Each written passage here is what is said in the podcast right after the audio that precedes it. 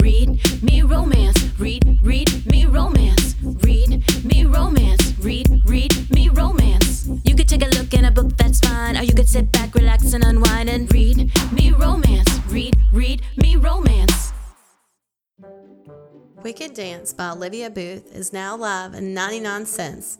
Sexy, emotional, heart stopping billionaire romance. Fans of Sylvia Day and Lauren Blakely will love this hot and compelling contemporary romance. My life was perfectly uneventful. Then he showed up, and now my life is all levels of screwed up. I'd sworn off men, but a set of shimmery olive green eyes made me forget all of my promises. It's a one way trip down a rabbit hole of seduction, and I'm diving in headfirst. Former dance student Sara Hart had aspired to grace the stage on Broadway, but a reckless decision forced her to renounce that dream. Years later, while struggling with an ungratifying job and an even more unsatisfying love life, she literally stumbles upon a dangerously sexy stranger who sends her heart and her body into hyperdrive. His touch makes her feel alive again and sparks a desire to rebuild her dance career. But Sara is still haunted by the demons of her past. One dark lie could cost her everything. Real estate mogul Tom Wright caters to the rich and famous. He lives the life of the perfect bachelor, partying hard and dating the most beautiful woman in Manhattan. But he has one golden rule no commitments ever. Then he meets sexy Sara Hart, and something about her makes him want to throw the damn rule book out the window. Every time he's near, the blood in his veins pulses with a raging fire he can't contain. But Tom's shadow history is resurfacing, unearthing ghosts he'd rather remain buried. Will this wicked dance be their last? That's Wicked Dance by Olivia Boothe. Grab it now for 99 cents and in audio. Welcome back, lady listeners. Hey, we're here again with Olivia Boothe this week. We have got the second half of her audiobook teaser of Wicked Embrace, and we're going to talk about that in just a little bit. So, before then, though, there was a little, there was a few waves in Romance Landia this week. Isn't that, isn't that what they call the romance world over on Twitter? I think they call something it like Romance Land or Romance Landia, Romance Land. I don't know. You know, it's it's interesting to me that I I normally have to ask you because I don't know what the fuck is going on, and that's not because I just think I don't. Maybe I just don't follow enough people on Facebook, or because I feel like the drama is usually on Facebook. You're Facebook. more on Instagram, and Yes. it's hard to see some of that stuff on Instagram. But I- on Facebook, yeah. it's like popping, popping, popping. Yes, I will. I would definitely say I'm like on my personal Facebook page. I don't know that I follow any authors on my personal one because it's And just my family. Alexa's personal, so I'm always You. Always I see it. I'm never generally on my own. Yeah, yeah, you're always. I'm either. I'm when I'm on Facebook, I'm on Read Me Romance, and when you're on Facebook, you're on Alexa. So we really are seeing like two different sides of the same coin. So yeah, I happened to see an author posted on Instagram in her stories. She said something about there was a certain author who was accused of plagiarism, and I sent it to you, and I was like, "What, what the hell is this? What happened?" And I think you sent me like a link or something. So so there was an author and she's pretty established she's been around for for a long time and she was accused of plagiarizing uh, was it a whole chapter or was it a section in a chapter It was it was a few se- a few sections. okay like throughout the book paragraphs throughout the book. Not solid like paragraphs pages though. and pages. Yes, like with just like one or two words changed, but like thesaurus words changed. yeah yeah yeah So, but I think what happens is is this is my best guess okay is that people hire ghostwriters. And mm-hmm. when you do something like that, you run the risk of you don't know who you're hiring, especially if it's online, of them going out and copying somebody else's work. yeah And then, you know, it finds out. Readers, we have these weird minds that we remember the weirdest things. yeah yeah it just kind of sticks in our mind. So if you read something, a reader is most likely going to pick it up. it was like one of the words that was highlighted was duped and i was like that's such an odd word to search for in a book but it was like that was the And so exact was the word kryptonite. Yes, yeah. It was like Mm. I guess that was very similar to what they'd used. But so this established author was accused of this by an author who maybe hasn't been around as long or has if if they've been around as long is not as prolific. And so that's why this other, you know, younger seasoned author had was very upset. She was like, "Why are you going to take from me? You know, you're huge. You have a huge audience, a huge fan base. Like you're already established. Why would you steal from little me who's trying to bust into this?" You know, she even said she was like, "I can't." What another author I saw posted that is again very small, only a couple books, like breaking out. She said, "I can't get bloggers to read my books." Because they I'm not an established author. They don't know who I am. They don't know if they can trust my books.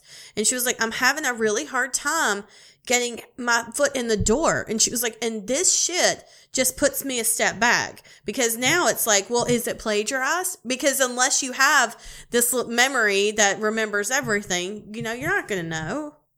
I mean, it, this isn't the first time this has happened. No. This has happened to an even bigger no. author before. And I truly believe a lot of it is ghostwriting. Yeah. Authors just get so overwhelmed or they get burnt out, they're not producing mm-hmm. words. And you can go online and hire people, give them an outline, and they would write it. But I would never do it because this is exactly what can happen yeah. if you do that. That's absolutely right you know, especially if you don't know the person that's, but that, and this is the thing, there is nothing wrong with ghostwriting. That nope. is absolutely a legitimate source of money. Like it is a real job that makes real income and it's a reputable business. Yep. There are people though who will scam the system as in, in, in any industry. Any. Yeah. Yeah. So there are people who will, you know, plagiarize to make a quick buck and change their name and get a new email address and, and it's not a big deal to them. But, you know, there are established authors who ghostwrite for other authors who do this. And like I said, it's a totally reputable business. Yeah, I think it might be um, it might be difficult. I don't know though, because I mean, you and I are like, we're, we're almost seven years into publishing and we've written over 150 books. And I don't know that I could, I don't know that I'm in a position yet to write, to hire a ghostwriter. I just don't think I, I could. I get, I couldn't do it. I know I couldn't because yeah. I can't even like, if I say I love a book, yeah. I have I'll never say that unless I read it. Yeah. And I love it. Like I couldn't I'm like that's I'm putting myself on that. Yeah, yeah. Really it's your name on about it. that. Mm-hmm. So no. I just don't think I could. And then I would end up going through it and changing so much that I might as well have just wrote it. Yeah, true, true. Now we have co-written books before, which I see people do all the time, where it's like two author, like um, what is it the the um, is it Rochelle that co-writes? Like she has the the 2 mm-hmm. names are on the Fiona it, Davenport. Yeah. So, but like they'll her and Elle is that right? Well, they'll they'll put like both their names on the covers too, though. Sometimes. But, yeah. sometimes they just call themselves Fiona Davenport. Yeah. But there's like we wrote with Jessica Caton. Like we had our books, for example. You know, like co- there were there are authors who will write together, and you don't ever know what percentage one author writes more than the other. I mean, technically, someone. I mean, if you co-wrote wrote with someone else. Technically, they could write the entire book and you just put your name on it. You know what I mean? Yeah. Like that's a possibility too. But you know, this instance, you know that that popped up.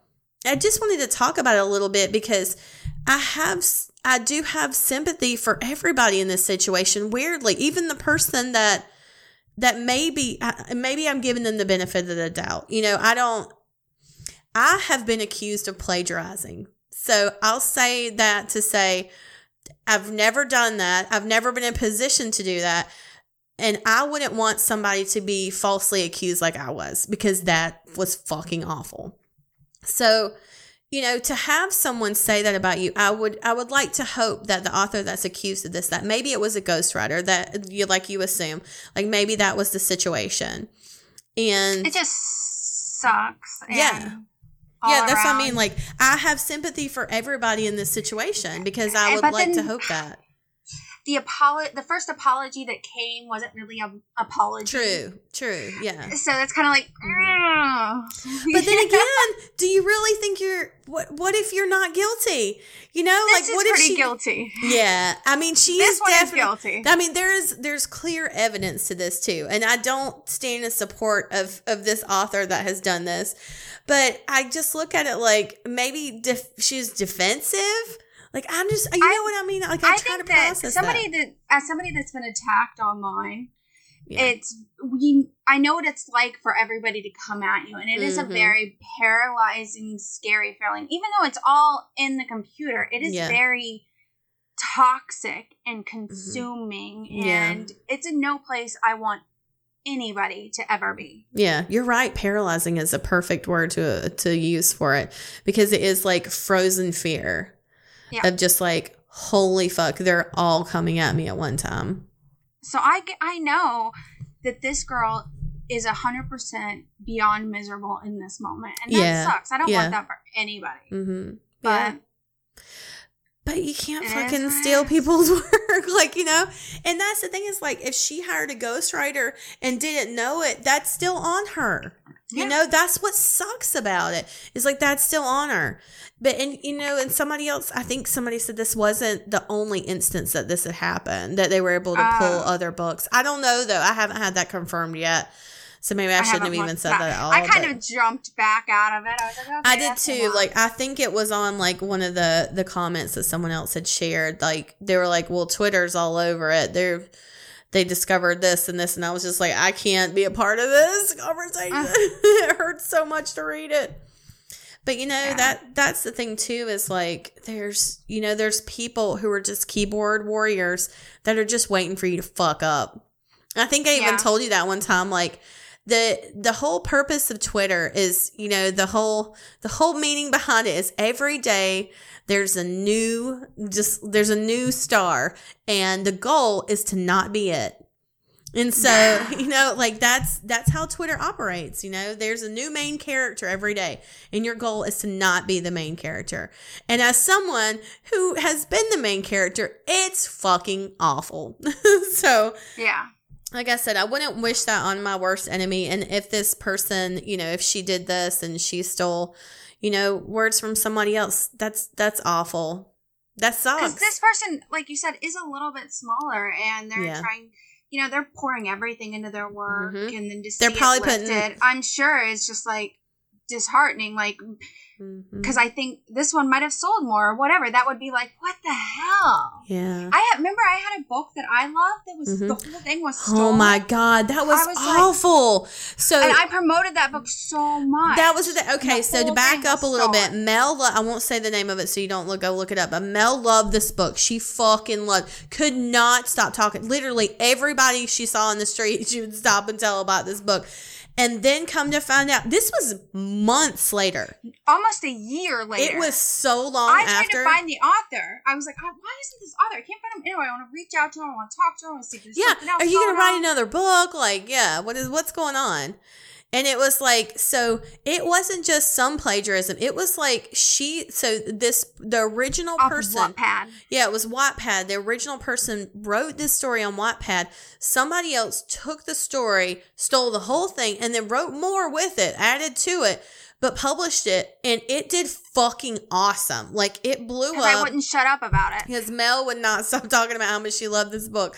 And so then come to find out, yeah, like a year later, the original author was like, no, That's this my is my book. Yeah. And it was, oh, it was so sad. It was I was like, heartbreaking. Motherfucker. I I know. was sucked. I felt terrible. I was like, oh my god. I know, I know, but I mean, that's the thing is like nobody knew, and the people who have promoted, you know, in in this most recent instance, the bigger author, you know, people have been promoting this book all over the place, Yeah. you know, and it's like all of a sudden you have to backstep and be like, fuck. You Yeah. know, but it's just it just really sucks. Like it's such a shitty situation. And you know, if you're not following like a lot of romance authors and stuff, you may have never even known this happened. Like I wouldn't have known this happened had I not seen that one thing, but then I started to see several more after that and I was like, "Oh, clearly this is bigger than my little circle I'm in." So, but you know, like I said, I, I saw a couple a couple of posts about it about here we go again. It's 2021 and there's another shit show for Romance Landia because there's already been one other one this year, which I don't even know. Was it another like plagiarism something? Somebody said I think it was like the second time it had happened this year already. Oh, I don't like- know. I was like, Sometimes I even miss stuff. I know. I was like, what? How does this keep happening?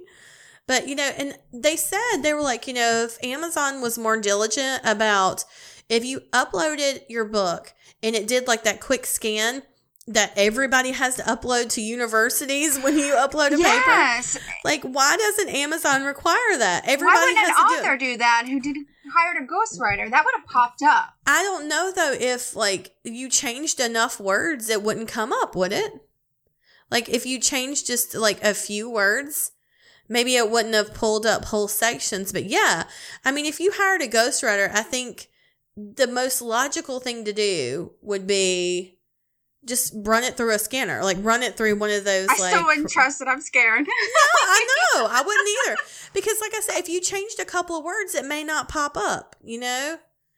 Or not enough. But, you know, I do believe like Amazon should do something like that. What what Yeah. does it hurt? You know, what what it might take an extra step in loading books, but I kind of Yeah. feel like what does it hurt to do that? So I don't know. That was just some some drama that went on this week and I kind of wanted to talk about it because I just like I don't know. I wonder how does it feel to not be an author in a situation like this? How do you feel as a reader? You know, like do you do you feel icky about, you know, buying books now? Do you second guess authors? Like it would make me question people, you know? yeah. Just know Yeah. we've never done it. I had drama over the weekend. I was actually, I felt like a Karen, but at the same time, I was kind of proud of myself because I'm the person that, like, if I get the wrong order, I don't say anything. If the server is shitty to me, I'm like, they're probably having a bad day. Yeah, yeah. I don't ever complain. I'm just like, it is what it is. Even if I don't get all my order on to go, I'm just like, forget it. Fine, whatever. I'm Maybe that way too. Yeah. So I ordered these wings or whatever. My husband was like, "Can you get these wings for me?" And I was like, "Sure," for because Super Bowl was Oh yeah, yeah. Okay. hmm So I order these wings. He gives me this. I go on Facebook, see their menu. I make the order, and I go down to pick them up. There's this huge line, and it is like five degrees outside, negative wind chill of like 15, and you can't go in because COVID Yeah. only so many people can be in the building and i'm they're like it's an hour behind i'm like we're supposed to stand out here for an hour and i was like i called and i was like i just want to cancel they're like no cancels we said that on the website i was like no but i didn't go to your website he's like no you can't cancel it said it on the website i was like i didn't go to your website and he hangs up on me What the fuck? Are you serious? yeah and i'm like What i a really see dick. that So How did you go- wait? How did you place the order? Did you call it in? i called it in Okay. Okay. And then so I'm like, what the hell am I supposed to do? And now he won't answer. It keeps going to voicemail. So I was trying to Mhm. call back. And so I go back. I was like, maybe I'll just go back and pick up my order. So I go back and it's still just as long, maybe even longer. So I'm standing outside. God, I'm such a brat. And I'm standing there and I can see into the kitchen. And I see the cooks cooking without mask on. So I snapped some pictures. Mel. And then I called do? back. I called back, and it went to voicemail. And I was like, I called. You hung up on me. Um, I wouldn't have got my order anyways because I seen people cooking without masks. If this shows up on my credit, because I took my credit card when I ordered uh, on the phone earlier. I said, if this shows up on my credit card, these are going to show up at the health department. Melissa, you did not. I'm so proud of you. I was, and then I hung up. I was like, I can't believe I just did that. I totally would fucking not have sent them in because I'm Oh my I don't even God. know where to begin to do that, but I was like, oh my god, but it didn't show up on my credit card. Are you serious? Holy fucking shit. I wonder if they put masks on after that. Oh my god. Ah. First of all, that's some bullshit. Yeah, it was like so cold outside. I'm like, They expect people to stand out there for an hour. Did they not give you a pickup time? No, I called and they said be here at five, and I was like, okay. What the fuck? They just told everybody, be here at five. We'll figure it out. That's some fucking shit. That is some absolute bullshit. You know, we did an order um a couple of weeks ago. We did it for a local pizza place. Did I talk about this? That they weren't wearing their masks and stuff. I can't remember if I told you or not. But no, like I called in the order and my husband was running late from work and I was like, Why don't you go by and pick up dinner on your way home since you're already out? And he's like, Yeah, no problem. So he goes there and he calls me or he texts me and he's like, I'm standing in here with a mask on, and I'm the only person in this restaurant with a mask on. He was like, not the servers, not the cashiers, not the cooks. He was like, I can see everybody, and nobody's wearing. One. I said, just walk out. I'll call and cancel it. And so I called and um, I said, Hey, I said I ordered some pizzas. I just want to cancel it. And she was like, Okay, hold on. And she comes back on a minute later and she's like, Can I ask you why you're canceling your order? I said, Yeah. So My husband said that nobody in there is wearing a mask. I said, I said, if you can't follow state guidelines, we can't eat at your restaurant. And she goes, Thanks, and slams the phone down. And I was just like, I don't know what the fuck you want me to do. This is like state mandated. Like, I don't know. I'm just trying to follow the rules. I'm like, I I'm already like trapped in my house doing quarantine. No. I'm like, come on, I can't do this for a pizza. Do you know I have friends that own a restaurant here and um and I love that they're like really diligent about that. About everybody has to wear masks. The tables have to be separated. You can't have so many people And And there was a point where um I was talking to my friend and her husband that owned the restaurant and he said, you know, none of, he was like, there's several restaurants in town who don't abide by this and we don't eat there. And he's like, you know, he's, I keep thinking about like, he was like, yeah, we could open the restaurant and make more money. He was like, but I know that people come to our restaurant because they feel safe. And that is a hundred percent why I go there and eat. And, um, and, it, they're just there. It's called 200 North Restaurant in case anybody's around here listening. but, um, but they're so awesome. Like they're so good about that. And it does make me feel safe. That's a business I want to support. That's you know? even why I've been going to one grocery store that's in the city. I have to travel in because they've Mhm. got like air machines. I know all their stuff being cooked back. They were Mhm. like on top of things before it even got mandated. yeah. so I feel yeah. so safe in there getting their prepackaged anything. And I've been Yeah. I go there twice a week. And that's Mhm. the only place I go. Yeah, yeah. I've started doing like the Rochelle had told me about Instacart, and once I discovered them, I was like, "Well, I'm never going to the grocery store again." Like even post pandemic, I'm never doing this shit again. I still have to go to the grocery. It's the one time I get out of the house. yeah, yeah. It's like mhm. I've got to go. I go can't pick 'em not up. go. I got. I'll go pick up groceries. That's it. I just pull through the drive-through, and I'm like, "Thanks." I actually, I did want to mention a book I read. Oh wanna shit! I have that on here. Uh, I have that on my list to ask you what you're reading. I'm sorry. Go ahead. Okay, I read a cute little book. I think it's also in a whole series. It's called the Sweetheart Colorado series. I'm gonna pick up the other books, but I just jumped in and I picked up V Card, obviously because of the name. V Card Sweetheart. And it was just, it's on Kindle Unlimited. It was 99 cents too if you don't have Kindle Unlimited. It was just, I think it's my favorite Hope Ford book I've ever read. Really? It's just about yeah, a girl who works in a diner, and this guy that owns a trucking company comes through, and he starts falling for her, and she thinks he does she do, he doesn't like her, and he's slowly actually moving his life to come there, but he doesn't want to say something too soon. So it's like it's just a really cute, happy, upbeat read. I think I read it in like an hour and a half, and I've just really enjoyed it. I love and that. then- What's the name of it again? V card sweetheart. It's by Hope Ford. Okay. Yeah. I love it. That was really cute. It'll be in the show notes. And then I also read a book called Finding You Again by Reese Hart, which was a second chance romance, which is a really hard one for me, but it was in a small town. I was guess the say, whole was it series- safe? Yes, it was safe. So like he ups and leaves out of nowhere, which you'll find out the reason, but he comes back and they just have this chemistry and there's not like this huge pull and fight back and forth. And it was just really sweet and it had all the things that I need in a second chance romance to keep me like stay like they haven't been with other people Yeah, yeah. and stuff like that. So that was another really cute one. I'm gonna put them both in the show notes. So if you're looking for something quick, fun, those two are great. Here's another one too, and I think it's in the, maybe that same series because I shared it today.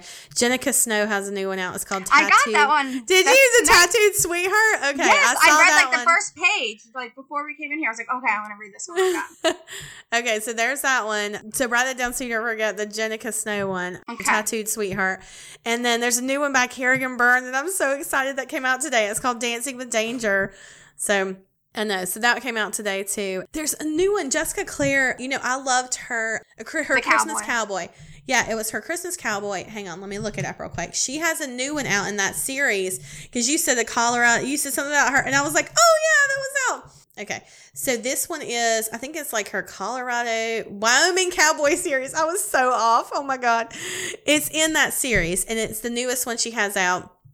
It is, the like I said, the one I loved was called Her Christmas Cowboy. And this is the next one in the series. If you read Her Christmas Cowboy, we actually did a book club on it. It was, it's about the girl that's the accountant, and it's called Her Bachelor Cowboy And so, but the the book this is book six, but that can be read in any order. It's in audio and Kindle and and all that good stuff. So, so make sure you go grab that one too. It's called Her Bachelor Cowboy by Jessica Clare. I'll add that one to the show notes as well for you guys. Yeah, so those are some good ones.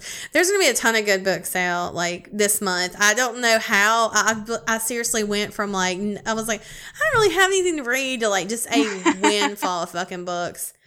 But man, I'm still I'm still reeling from the redemption. I want I kind of want you to read it just so I know what you think about it. It's a longer book, but it's just so well written and it's so Yeah. fucking hot that I was like I actually read all of the sex scenes, the entire sex scene the whole time. It's just so good. Well, All right, I- should we send them in to hear some more time? Yes, yes, we're gonna send you into the final. It's the you're gonna get two chapters today. It's the audiobook teaser of Wicked Embrace by Olivia Boothe. Like I said last week, you get two chapters last week, two chapters today, and then the audiobook is available if you want to go get it. It's just an audiobook teaser right now. And I'll tell you before we go ahead and go into the break, before you listen. Next week we have K Webster with Oh a my god! I know it's called. it- It's so good. It's called Step Scandal, and she's so funny. She asked me when we asked her to be on the podcast again this season. She was like, "What do you What do you readers like?" And I said, "Well, they love it super dirty." And we really loved her Red Hot Winter one. I said, "I think everybody kind of likes." I said, "We haven't had a good step romance in a while," and she was like, "I'm on it." Got it. I know. So she wrote it, and it is so filthy. So it's a whole, like I said, it's a full length uh, audiobook you'll get next week from K Webster, a brand new one. So we're excited about that. So, but right now we'll finish uh, finish listening to Olivia Boothe, and don't forget she has her uh, what's the hold on Eternally Yours. Sorry, I had it in my notes. Eternally Yours that's out uh, this week, so you can go grab that. And you're listening to the second book in the Chronicles of Dancing of of a Dancing Heart book. So this is book two. You can get book one, which is Wicked Dance, but they can be read as standalone. And that one's only 99 cents. All right. Well, we'll see you guys on the other side. Chapter 2 Pink Tutu. Tom sat at the edge of his bed, elbows resting on his knees, hands cradling his face. How long have you known? he asked. A few days, I guess.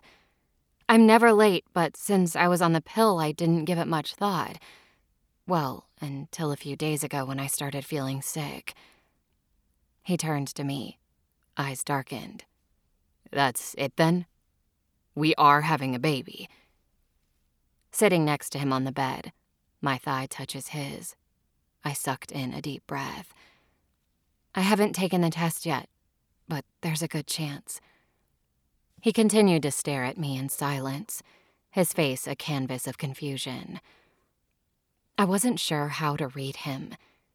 Confusion didn't tell me if he wanted to embrace this with me or if he wanted to bolt. Plus, the wordless stare made my skin prickle with panic. Losing Tom would feel like the apocalypse. What if I had to tackle this alone? Could I raise a baby all by myself? I peered down at my hands resting on my lap. The answer to that was now irrelevant. I'd made my decision. I understand how unexpected this is, and, well, I paused, trying to postpone his reaction for one more second. Who was I kidding? There was no use in delaying it any longer. The sooner I told him, the sooner this would be over. I raised my gaze and nearly lost my resolve when I met his. This time I saw his love for me reflected in those eyes, and it cracked my bones to contemplate losing him forever. I dropped my chin as I shut my eyes and let out the longest breath of my life. I've decided to keep the baby. The phrase hung in the air. When he said nothing, my heart dropped into my stomach. Hands shaking, eyes brimmed with unshed tears. His silence told me everything I needed to know. If you don't want any part in it, I understand, I said, trying to sound calm, businesslike, as if my insides hadn't liquefied. I won't ask you for money or anything, I choked out. my cold, hard exterior cracking, betraying the turmoil inside. Tom took my chin in his fingers and placed his lips on mine. Take the test, he whispered. And for a moment, time stood still. His kiss was warm and tender. It held hope, a promise that perhaps I wouldn't have to do this alone. Two minutes later, I came out of the bathroom holding the test stick in my hand. Tom jumped to his feet, his eyes widening. So? I ran toward him, flinging myself into his chest and wrapping my arms around his neck. He squeezed me tight for a long minute before peeling me off. Sara? I couldn't contain myself. Tears rolled down my face, but my heart beat with joy. Tom continued to stare at me with dumbfounded eyes as I placed the test stick in his palm. He looked at it, then back at me. What's one red line mean? he asked. Wiping wetness from my cheeks, I cocked my head to the side, then burst into laughter. It means I'm not pregnant. We're not having a baby. Tom plopped back down on his bed, placing the test stick on his nightstand and burying his face in his hands. Not the reaction I'd expected. By now, I thought he'd be celebrating with me Instead, he slouched on his bed like he had received horrible news. I stopped smiling and hurried to kneel in front of him. As I pried his hands from his face, my blood chilled. His gaze was haunted, mournful. Babe, what's wrong? I asked. He remained silent. Tom, did you hear what I said? I'm not pregnant. We're not having a baby. I smiled at him, trying to reassure him I'd delivered good news. Excellent news. He simply stared at me. It's good news, I said. Right? He released me from his gaze, then laid down on his bed. I followed, snuggling next to him. Tom, talk to me. What is going on? He turned toward me having a family, children. It's never been in my plan, Sara. I didn't have a good father figure. How can I be a good father to anyone? I'm so sorry. I didn't realize. Sara, for a moment I saw my life ending. Oh. I knew having a baby now wasn't a good idea. I mean, I had been scared as hell too. But to hear him utter those words, it confirmed my fears. Tom didn't want kids, now or ever. The ache in my heart was debilitating. If I wasn't going to lose him now, I would, without a doubt, lose him later. He must have seen the sorrow frosted over my eyes because he reached over and pushed a strand of hair behind my ear, caressing my cheek.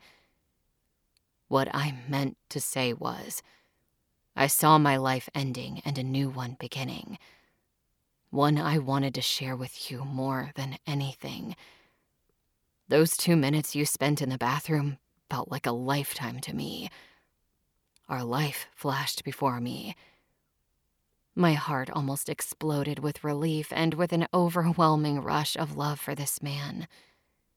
My eyes misted over he wiped them with his thumb, drying up all doubts I ever had of wanting to spend the rest of my life with this man. I saw her, you know, he said with a smile. A little girl with big green eyes and long dark hair, running around in a pink tutu, stealing my heart. The warmth in his eyes spoke of the love he felt for a child we didn't even have. Tom, I. I didn't know how to respond. I had wanted nothing more than to not be pregnant. Yet he had seen a future with us and our daughter. It's not the right time for us. I know that, he said, interrupting my thoughts. But understand, if you'd been pregnant, I would have married you tomorrow, Sara. and I would have given both of you the world. Forget speechless. I was without thoughts either. All I could do was bury myself in his chest, where he held me in the most powerful and protective embrace I could ever dream of. I felt safe in his arms, and I knew at that moment there was no doubt that Tom was the man I was meant to be with. We didn't have sex that morning, but we did make love nonetheless. Later in the day, cell phone in hand, I updated Jen as I made my rounds around the city looking for work. If you're not knocked up, then why were you late? You said you were feeling sick, Jen said. I've been stressed about this whole unemployment thing. Maybe that's it. Maybe you should go see your doctor, you know, to make sure. I'm fine. But what if you're not? Hold that thought, I'm getting a second call. As I waited across the street, I pulled the phone from my ear to look at the caller. My chest caved. Shit. My ex's sister called me two months ago when I was in Santa Monica, but I never returned her call. Damn it. I had zero desire to talk to this woman, but she'd keep calling if I didn't answer. Trying not to end up on the hood of a taxi, I hurried to the other side of the street along with a horde of New Yorkers rushing back from their lunch break. Jen, it's Lisa, I said, putting the phone back to my ear. Can I call you back? Fine, but don't forget. Okay, I said, then clicked to receive the incoming call.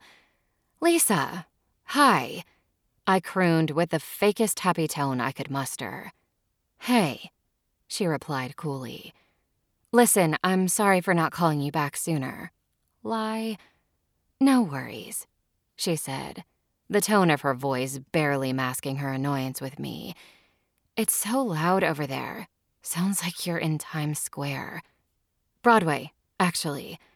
I lost my job almost two months ago, so I'm running around submitting resumes. Terrible, she replied with zero concern. Look, the reason I'm calling is because I need a favor. Okay. It was a good thing she couldn't see my wincing face. I have this friend I want you to meet, she said, an air of mischief to her voice. I'm not interested in meeting anyone now. I'm seeing somebody. Oh, it's not like that. He's a dancer. You know, like you. That caught my attention. I stopped under a scaffolding on Broadway and 19th Street near the ballet company where I had an appointment. Covering one ear with a finger so I could hear her better, I asked, A dancer? He's looking for work in the city. Like I said before, I told her. I lost my job, so I don't think there is much I can do. I can't get him an audition if that's what you're asking. Bummer. But you can still meet with him, though, can't you? What for? Talk to him, you know, give him some tips or something. Lisa, I'd love to help him, but there isn't anything useful I can do for him. Plus, I'm swamped looking for work myself.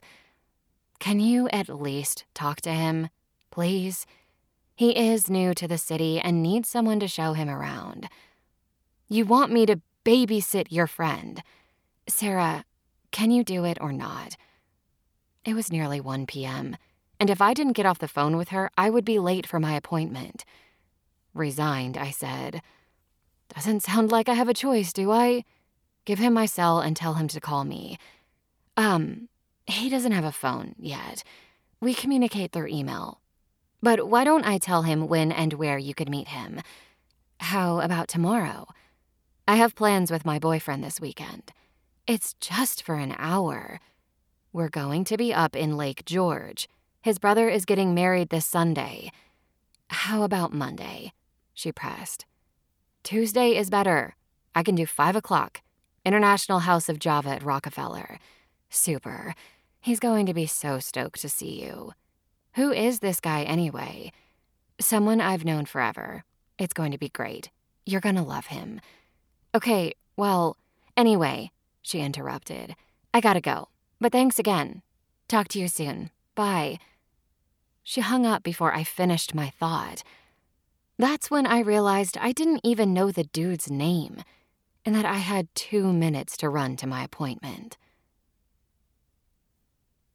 My day turned into another jobless afternoon. The ballet company wasn't looking to hire any new assistants. I was going to have to change professions if I was ever going to be employed again. When I pushed through the front door of Tom's apartment, I found the place draped in shadows. As I turned the foyer lamp on, I caught sight of Tom sitting in an armchair, facing the panoramic view of the evening New York City skyline. He remained still as a statue. Tom? Still dressed in his suit and not bothering to say hi, he raised a hand. A slight flick of two fingers was his wave hello. Hmm, what's that about?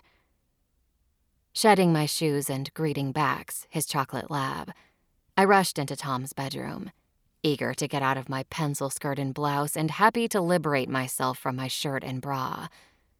I slid into a white tank top and a pair of black yoga pants, then walked back out and toward the man in shadows. I almost tripped on the suitcase sitting on the living room rug. Whoa, you finished packing? Silence. I walked closer until I was right behind him, my hands resting on his shoulders. I rubbed them, trying to release some of the evident tension coming off his body. My bag is in the Jeep, I said. Maybe you can bring it up for me later? I have some extra things I need to add. It's empty, he replied coolly. What's empty? The suitcase. I haven't packed. I came around to face him. Is something wrong?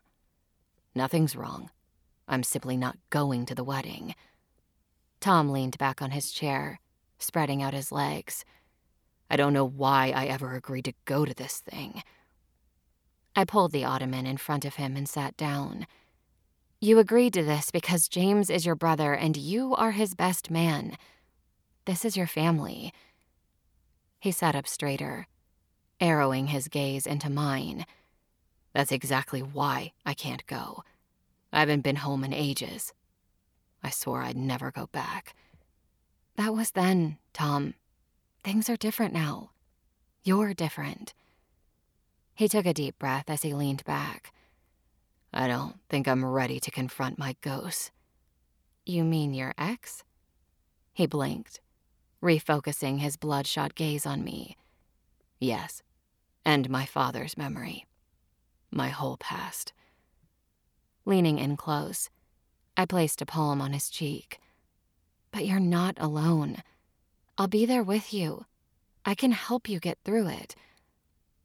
Tom shook his head, pulling away from my touch, unwilling to accept my reassurance. Sara, we'd be opening up Pandora's box. The town I'm from is extremely small. I'll be running into old acquaintances, people who knew me when everything happened. I reached for his hands, drawing his tormented eyes back to me when you were with her. I know, I get it, but that's not you anymore. You're with me now. Letting go of my hands, he brushed his fingers through his hair. They'll be questioning why I haven't been back in all these years. Are you sure you're not projecting your own thoughts of guilt about your mom? He tunneled a spiny look into me. I knew about guilt. It gave me the right to be honest and blunt. You don't need to be secretive with me, I said. I know it shames you. You think you abandoned your mother and your family, but you had your reasons. It's time to tell them the truth. He raised an eyebrow, his eyes doubtful. At my brother's wedding? Why not? Running a palm down his face, his body bristled. I'm not ready to talk about it. It took every ounce of my being to open up to you, and now you think I can do it with them? This is James's weekend. Not going to make this about me. Does that mean you've changed your mind then? He settled a curious gaze over me, his features softening. Why are you so intent on us going anyway? Aren't you at least a bit nervous about meeting my mother? Well, of course. This weekend is not about me either. He took my hand and pulled me into his lap. I snaked an arm around his neck while he held on to me. I'm bringing a girl home, he said, nudging my nose with his. It's 100% about you. Resting my head on his shoulder, I played with his tie. You think she'll like me? She's gonna love you. Pulling on his black tie, I brought his lips closer to mine. After the emotional start to the day, followed by another fruitless job hunt, I needed his comfort. I missed you today. Hmm, is that so? He replied, his voice bouncy with roguishness, reminding me of the sparkle that lit up in his eyes when he wanted to play. Didn't we just see each other this morning? He asked. Well, I don't like spending a second without you. I leaned in for an innocent kiss, but at the feel of his hot breath on me, my insides lit up like a raging pyre. His tongue licked the seam of my lips, urging me to let him in. I obliged, allowing him to claim my mouth with his hunger. Without hesitation, I repositioned myself, straddling him, pushing myself into his body as my legs slid through the slits of his armchair. His large hands grabbed my ass and gently guided me closer to him, forcing me to graze his growing erection through his pants. My playful cat was back, and his rumbling moans vibrated on my skin as he descended his untamed mouth over my neck, sending chills down my spine and electric currents straight to my clit. Heavens, I could never get enough of this man. I was addicted to his scent, his taste. Moving over his lap, I rubbed my center over his hard cock, ripples of pleasure spreading from my core. I see what you're doing, he said in a throaty whisper as he grabbed my ass harder, rocking my hips over his length, the friction making me wetter. I smirked. Oh, yeah? And what's that? Using sex to get me to forget about the wedding? Me? I replied with an innocent giggle. It's working. He uttered, his voice deeper now. All I can think about right now is me inside you, baby. In that case, I took his hands off my ass and peeled myself off his body. His eyes widened, the feral expression of desire flaming hot yet confused. Whoa, wait, where are you going? Shush, just stay right here. I'll be right back. He didn't reply, but the way he looked at me made me feel like he would punish me if I didn't return to his lap. I knew his kind of punishment, and it involved his tongue and his refusal to let me come until he said so. I was okay with that. The thought made me dizzy with arousal. I smirked and turned around, sauntering over to his stereo where I queued up a sexy jazzy tune. Sauntering back toward him, I made sure our gazes lock and with one heated look, I let him know everything I wished to do to his body. He growled, and the sound only made me hotter and more determined. I came to a stop behind his chair, and brushing my lips against his ear, I said, I think we need to release some of this tension. My voice soft. I moaned as I slid my hand over his chest and further down until I cupped his cock in my hand. I stroked him through the thin fabric, watching with ravenous eyes as he moved his hips upward, begging me to unzip him and take him in my hand. He looked so delicious under my touch. I fought to contain my appetite. I could have succumbed to him then, but tonight was about him. Tom was so accustomed to being in control, always being the one deciding what comes next. But this time, I wanted to give him the gift of letting go. Perhaps it would help him deal with the turmoil churning in his chest. Or I might fuck this up and never again have the nerve.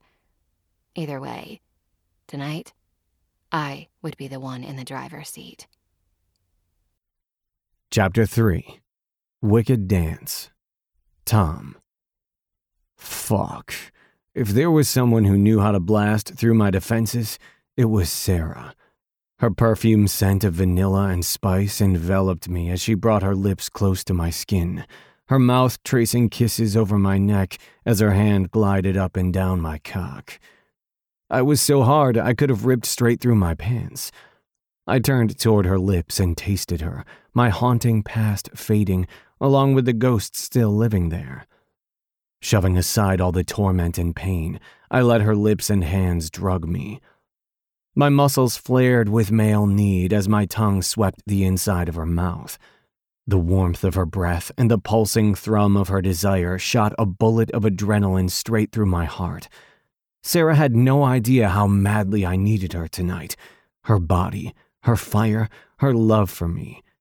To make me forget. To numb the sickness anchored in my gut, the debilitating addiction whose sharp claws still lay buried in my flesh. My mind flashed with the razor edged memory of the glass of whiskey I'd poured earlier that day. It sat at the bar untouched. It had taken every ounce of strength I possessed not to relapse.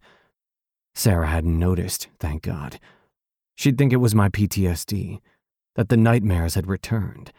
But the truth was, I didn't tell her how bad the pregnancy scare rattled me. I'd wanted to be strong for her, to let her know she had me no matter what but the idea of being a father dredged up the memories of my abusive childhood. Now, in less than 24 hours, I would be back there, where my life turned to shit. A mix of anxiety and anger fermented in my chest. The thought of seeing my family, of stepping foot inside that house, it completely fucked me up. But right now, there was no time for any of that nonsense. This was one of the reasons I was in love with Sara her ability to trap me in a universe where only she and I existed, and I loved the universe she was creating for me now. I was about to invite her to sit on my lap when she suddenly pulled away from me. What the? My gaze was wild as I tracked every move she made. Sara paraded in front of me, the sway of her hips taunting my animal instincts. My eyes feasted on the way her stretch pants hugged the curve of her ass and the lean muscles of her long legs. Shit, she had the sexiest legs I'd ever seen, and I wanted them resting on my shoulders. Do you want to see me dance? she asked, calling my attention away from her legs and my indecent thoughts. Biting her bottom lip, she looked over her shoulder, her sultry gaze twinkling with dark amusement. Do I want to see her dance? Was she fucking serious? There was nothing more beautiful. I nodded yes, my heart aching in anticipation. Sara stood still for a moment, her chest rising and falling, her deep breaths sawing in and out in tune with the rhythm of the music she'd queued up a few minutes before. In awe, I watched the chords imbue themselves into her muscles, her body came to life like a butterfly emerging from its cocoon, her arms outstretched as if pulled by invisible tethers. Her legs carried her across my wood floors like a bird gliding through the air. As the seduction in the song rose, so did her confidence. Sara's innocent beauty matured before my eyes, her body demanding my full attention. Eyes wide and heart racing, the pounding in my chest intensified as her delicate hands slipped into the waistband of her pants. Sara turned to face the twinkling New York City lights, and in that same playful and fluid motion, she gyrated her hips as she lowered her pants to the floor, exposing the black, lacy thong underneath. She bent down, giving me a tantalizing view of the small of her back and her exquisitely round ass. Fuck. She looked so gorgeous, and the sight of her like that, showing herself off to me, only made me want to ravage her, as if my cock couldn't get any harder. She stepped out of her clothes and dropped to the floor in an impossible split. Shit. Her striptease artfully toyed with my imagination. With that one mischievous trick, she awoke the beast inside me. My dick throbbed at the sight of her spread legs.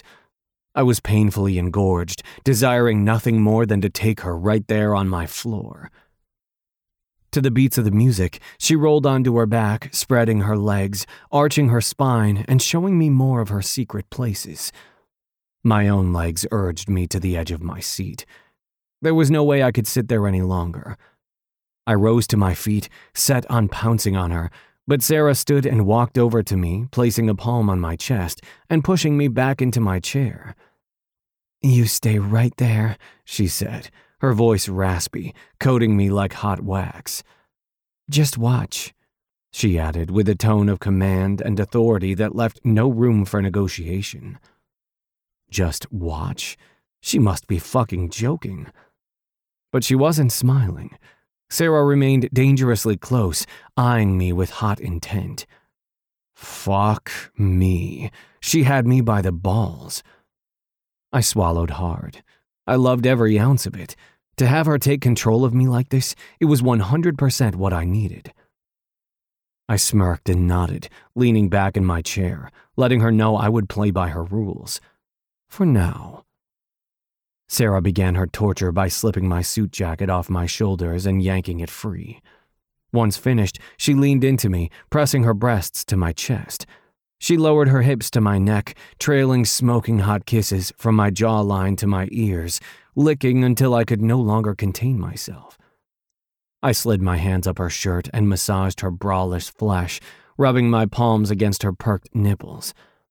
I tried to rip off the damn tank top, but she stopped me. Nuh-uh, she crooned.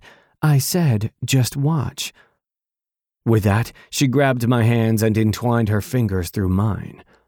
I gazed up at her beautiful face and found the gleam of success shining in her eyes, a feline about to snatch her prey. Her lips were a magnet. I couldn't stop staring at her fleshy mouth, couldn't stop thirsting for her kiss. Lost in delirium, I let her take my hands as she tied them behind my back with my own tie. What's this? I asked in a breathless whisper as I glanced over my shoulder. A little fun, she uttered, triumph dancing in her chocolate eyes. This wasn't my typical type of kink, but she'd aroused me to the point of agony, and the idea of being vulnerable for her made me even hotter for this woman.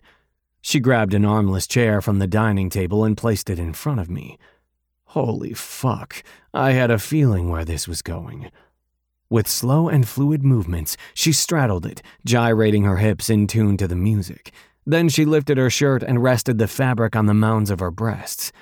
Through the iron bars of the chair, she gave me a full view of her naked chest. My breath caught. Those hard, dark nipples drove me wild. Now I wasn't so crazy about the control she had over me. My cock hurt, anxious to rip from the confines of my pants. My muscles flexed as I pulled on the restraints wrapped around my wrists. I looked up at her with wonder. She had me good. Someone had clearly taught her how to tie a knot as good as an Eagle Scout. I wanted her even more. She had the nerve to turn me on like this and then tie me up. Oh, I was gonna kill her. A sweet death of pleasure with my tongue. I was going to make her come so hard she'd be lying motionless in my bed for hours. Licking and sucking her fingers in unison with the music, her hands found her breasts.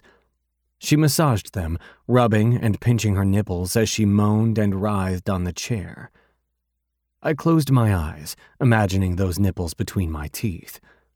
Yeah, I'm gonna kill her. When I flipped them back open, our eyes locked onto each other. Untie me, I ordered. Not yet. My jaw twitched. Please, I need you. I'm fucking begging. She's so dead. Her fingers slithered down toward the middle of her parted legs, holding them there until, with one slow move, Sara slid her panties to the side and showed me her freshly waxed mound. I lost it. My animal mind imagined everything I wished to do to that body. My mouth watered as my drunk with lust eyes drowned in her nakedness. Her pink flesh glistened, the swollen nub of her clit poking through her private lips. I couldn't wait to slide my tongue over it, to drive my dick into her slick seam. Untie me, Sara. My voice was deep with male heat. Her name lingered on my tongue as I continued to struggle against the restraints. This time it wasn't a request, but a damn warning. She ignored me. Instead, with erotic delight on her face, she proceeded to pleasure herself, spreading the folds of her pussy, exposing more of her wetness, and flicking her clit with her index finger. Fucking hell. I needed my fingers in there, my tongue, my cock. I gulped, but all I tasted was the desert in my mouth. Watching as she dripped wet with arousal, imagining myself inside her slippery and tight entrance made every muscle fiber in my body thrum. My tongue yearned to glide up and down that slit until she came, priming her for when I drove my dick deep inside her, feeling her to the hilt. She moaned and whimpered as she neared climax. Oh, fuck. I love watching her come. Ragged breaths sawed in and out from my lungs as I imagined her writhing underneath me, mewling in ecstasy as I moved inside her. My breath seized in my chest, my heart pounding against my ribcage with excess force. I shut my eyes again. Christ, this woman is going to kill me. Do you want me? she dared ask. Her voice brought me back from impending delirium. Flipping my lids open, the sight of her was silk wrapping around my body, her words lava dripping down my skin. I want to fuck you, I clamored to her, my soul begging for her mercy. Sara unsaddled the chair and strode toward me, her mouth sucking on her finger. My body trembled with readiness. With eyes ravaging her delicate skin, my mind continued to flip with images of what I ached to do to her on her back, on all fours. Then she dropped to her knees and unbuttoned my pants. Fuck. Skillfully slow, she rolled them down past my waist and thighs, my hard cock springing free as she lowered my boxers. I felt the blood pulsing through the bulging veins in my shaft, my crown growing hotter and firmer. I wanted those rosy lips wrapped around my girth, the tip of her tongue tracing every vein. Before I finished that thought, or breathed, her hot breath and wet mouth were on me. Ah, shit, I moaned. She licked my shaft, balls to head, saliva dripping, her tongue swirling until she swallowed my crown with famished hunger, guiding me deep into her mouth as she stroked me with her hand in fluid motions. I could feel the back of her throat as she glided up and down with fervor. I was harder than steel, her hot mouth close to summoning an explosion from me. Just when I thought I could no longer hold it back, Sara peered up at me through her long lashes, drawing me out, her tongue lapping at the tip of the head before raking her teeth over the tight skin. Shit, that alone had my brain glazing over. When did she learn how to do that? I grinned at her. She replied with her own devilish smile. Oh, yeah, this was heaven, and she was the goddess. With a sloppy kiss on my shaft, she buried me inside once more, sucking and slurping me up so fast I was ready to have the best motherfucking orgasm of my life. I urged her with a growl, demanding she stop torturing me and get me to the fucking finish line. Yeah, baby, just like that. Oh, fuck. My pleas only made her want to prolong it further. As she felt me tighten, she stopped and pushed up from the floor. Damn, this woman. With this game, she was going to murder me. I glared at her. There was going to be hell to pay once she freed my hands. As I was about to order her to untie me, she shut me up with her breasts near my face. She might have been able to keep my hands from taking her, but there was no way she could stop me from devouring her nipples. I lowered my lips to her flushed skin and licked her flesh. Moans vibrated through her, driving me into a frenzy. She fed me her body, and one by one I sucked and bit her nipples until they were red and hard as diamonds. Yeah, I can inflict pain too. I still couldn't stop pleading. Damn it, Sara. I want to be inside you. I needed to release the maddening tension, the buildup of this fucked up day. She was my comfort, my only peace, and if she didn't give herself to me, I'd go insane. My labored breaths made her skin prickle. I continued to lick, swirling my tongue on those full, heavy breasts, trying to show her what the rest of her body was missing Her own heated breaths steamed from her lips. She pushed off me. Then, without wasting any more time, she hooked one finger through the waistband of her lacy thong and slipped out of her underwear.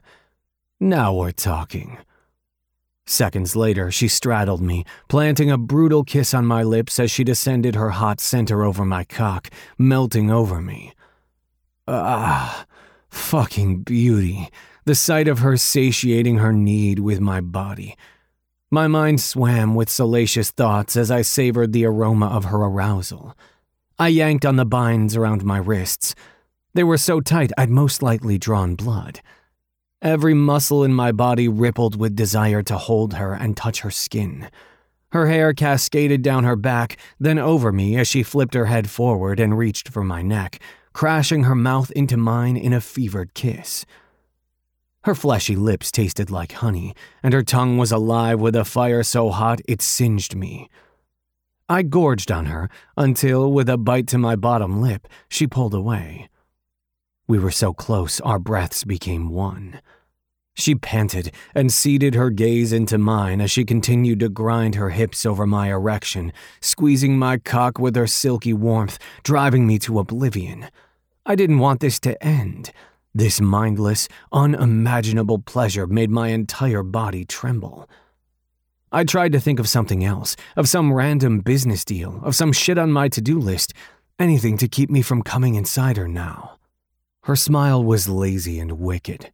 She knew exactly what she was doing to me, and she enjoyed every morsel of her torture. Don't hold back, Tom. Give yourself to me. Not yet, I panted. Always so in control, but how much longer can you keep it together, baby? She moaned that last word as she sped up her pace, burying me so deep inside her I felt every inch of her inner walls. You don't play fair, I told her, yanking on my restraints. You don't think so, huh? Her moans turned to cries as she neared her own climax. Her gaze never leaving mine, she hooded her eyes, her mouth partly opened as each delicious sound she made blasted through me like a bolt of lightning. She was as intoxicated as I was by this little game she'd decided to play, and I loved every second of it. Loved every inch of her. The connection we shared went beyond the pleasure we gave each other. I felt it building in my chest, in the way my heart squeezed for this woman, in the way I wanted to give myself to her, needing her to own me. But if she wanted to see me come for her, she needed to give me something first. You enjoy torturing me like this? I asked in a growl. Yes, she crooned softly. Making me beg to fuck you? Fuck yes, she said, even more breathless. Is this what you want? I asked as I bucked my hips upward to meet the wet silk of her sex. I'm so fucking hard for you, baby. Make me come inside you as you come too. At my imploring words, she said, Not yet. With that, she pulled away from me, leaving me panting, my dick throbbing and slick. She sat on the ottoman across from me, so close I could smell her sweet scent. Then she parted her legs, putting herself on full display as she played with herself. In deliberate, slow circles, she rubbed her swollen clit with a finger, using her own juices for lubrication. She moaned like I hadn't heard her before, the kind that's not for show and not for anyone but herself. She was prolonging her orgasm for as long as she could, making her clitoris so engorged it made me mad not to be the one rubbing it and driving her to an ardent release. Her breath quickened as her cries rolled off her tongue. As she panted in anticipation of her orgasm, I watched her eyes flutter with rapture. Then she finally came, her fingers soaked as she put them inside herself, pumping with every clench. My own body tensed, my balls hurting from not being able to come. An animalistic rage built inside me with the need to fuck, the need to make her mine. Then she walked over to me, her eyes still hooded, licking her fingers as she bent down and grabbed the armrests of my chair, caging me in her scent. Your turn. How do you want it? she purred, her lips twitching at the corners. Untie me, I uttered, my voice heavy. Sara smiled as she walked behind me to loosen the knot. As she released me, I flexed my hands. My wrists were so red they were practically raw. Noting the red rings, Sara took my hands and rubbed my wrists. Oh no, Tom, I'm so sorry. I pulled away and grabbed her hands. You started this game, now I finish it. But your wrists will be fine, I replied coolly as I stood, my cock still raging hard. You asked how I wanted it. She peered up at me, her doe eyes shining with curiosity and simmering with feminine desire. I lowered my lips to her ear. Turn around and put your hands behind your back. Her breath intensified as she obliged. I picked up my now ruined tie from the floor and fastened her hands together. There would be hell to pay. Her body trembled as I made sure her hands were secure. With her back to me, I pressed her into my chest and, in gentle touches, feathered my fingers over her skin, touching every inch of her body, focusing on her breasts, circling her areolas until her nipples were hard as pearls. You like that, baby? I asked, the way my hands make you feel. She sighed her approval. I caressed her hips, my hands closing in on her mound, but never making contact. She writhed, using her legs for friction. Did I say you could do that? I whispered by her ear. Open your legs and keep them spread. Touch me then. I want your fingers playing with my clit. You're no longer calling the shots. I circled around her, drinking in the beauty of her naked body, the swell of her breasts, the curve of her waist, the tone of her long legs, and between them, her wetness. All of that was mine, and when I met her brown eyes, I felt her silent plea. I stepped closer and lifted her chin up with my fingers, nipping at her lips, pushing my tongue inside her, tasting her breath. And as I kissed her, I slid a finger between her legs, touching the soft and silky flesh until I found her swollen nub. She moaned into my mouth, and it wrecked me. It was that same moan she'd given off when she pleasured herself, and it intoxicated me. I wanted that moan, and I wanted it while I was inside her. Get on your knees, I instructed her. She did as commanded. With her hands bound behind her back, she looked like an erotic dream. I took off my dress shirt, then stepped out of my pants and boxers. I grabbed her head in one palm and threaded my fingers through her thick brown hair. With my other hand, I rubbed the pad of my thumb over her bottom lip. Damn, that mouth.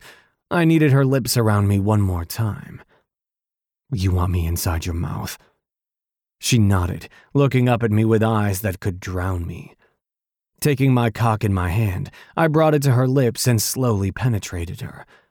It was sublime. I pumped my hips, each thrust pushing my dick further. I caressed her cheek as she sucked on my crown, slow, then fast, her eyes locked on mine, the back of her throat making delicious sounds. It went on forever, me fucking her mouth and she taking every inch of my cock like it was the last time we'd be together. I didn't want it to stop, this feeling of now owning her, of showing her what I'd wanted to do to that fucking perfect mouth of hers since she started this tease. Ah, oh, fuck. I could have come right then, but that's not how I wanted it to end. I pulled out of her mouth and kissed her before walking behind her and helping her up. We're going for a walk. She said nothing as I guided her to the bedroom and had her climb up onto the bed.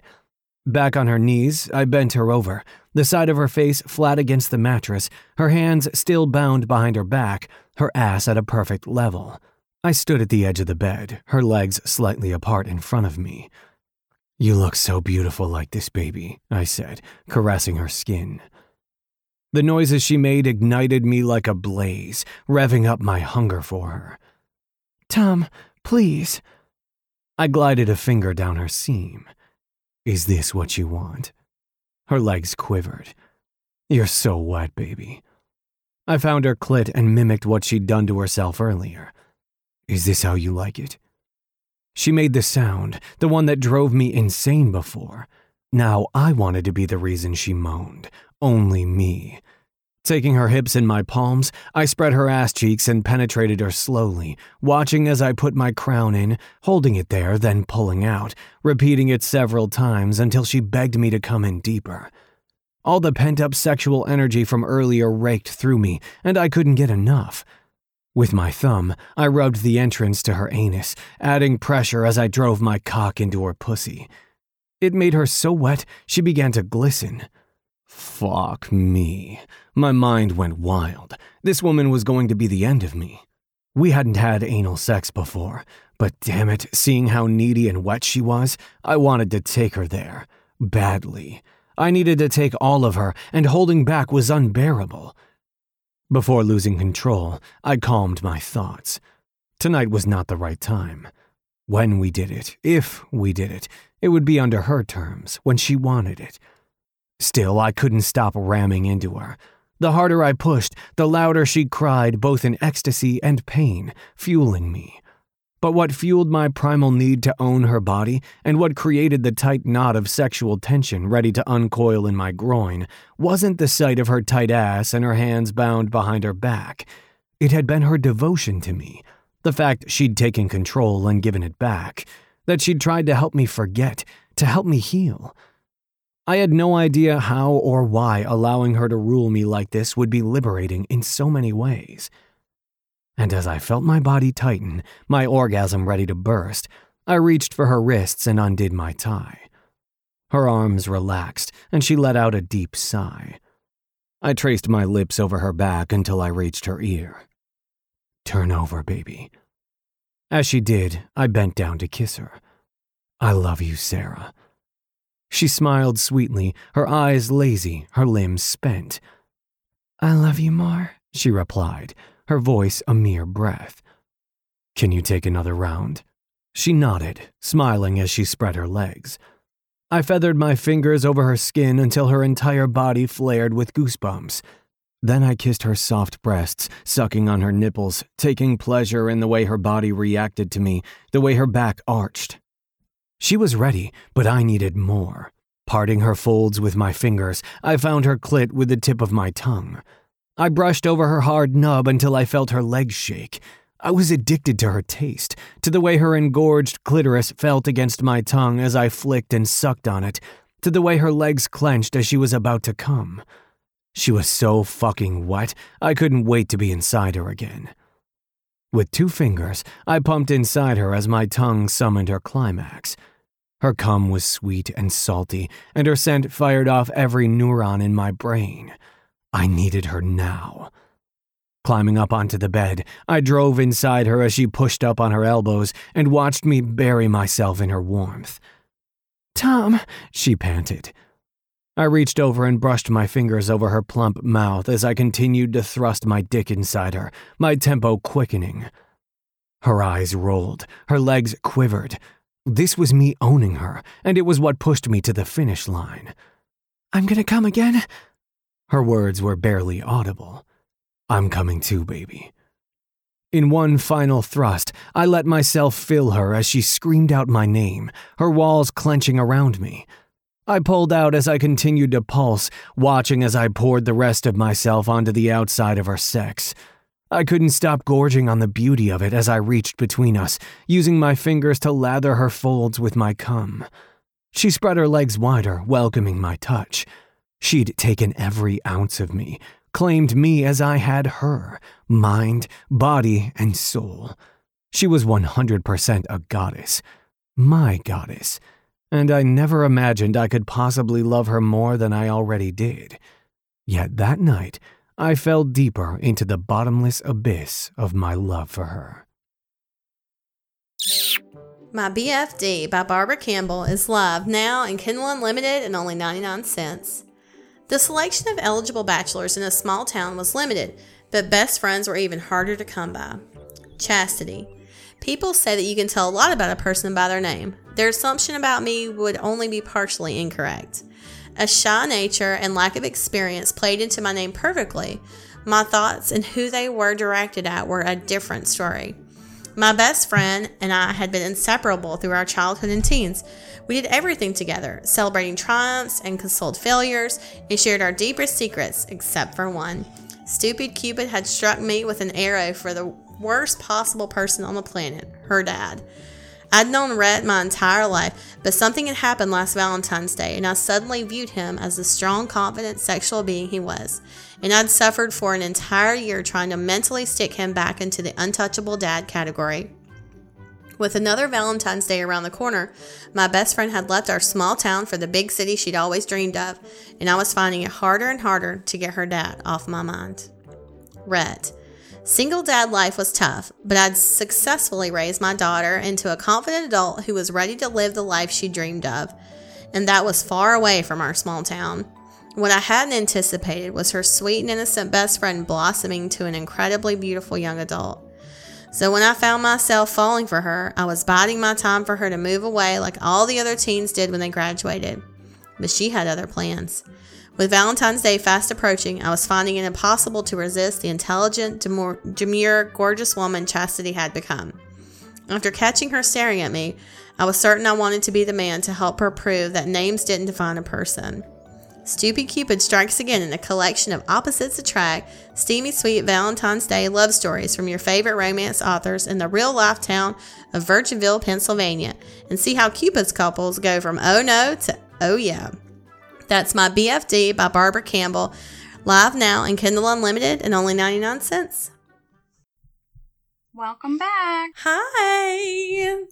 So You can pick that up. All the links are in the show notes. Also, don't forget to check out the new release tabs if you're looking for stuff to read. Uh, loaded up every week. I usually update it on Wednesdays. Mhm. And don't forget to sign up for our newsletter. That helps Yeah. us with the podcast. Yeah, if you want to do something to help support the podcast, just sign up for our newsletter. We really appreciate it. So, and it's free and it's easy, and you can just go do it. Go down to the show notes and click it and subscribe. Like I said, we've got K Webster up next week with a brand new full length audiobook, and we look forward to it. We'll see you then. All right. Tell them what to do, Leah. Fuck your day up. Make today your bitch. Don't be a dick. Bye, guys. Bye read me romance. Read, read me romance. Read me romance. Read, read me romance. You could take a look in a book, that's fine. Or you could sit back, relax, and unwind and read me romance. Read, read me romance.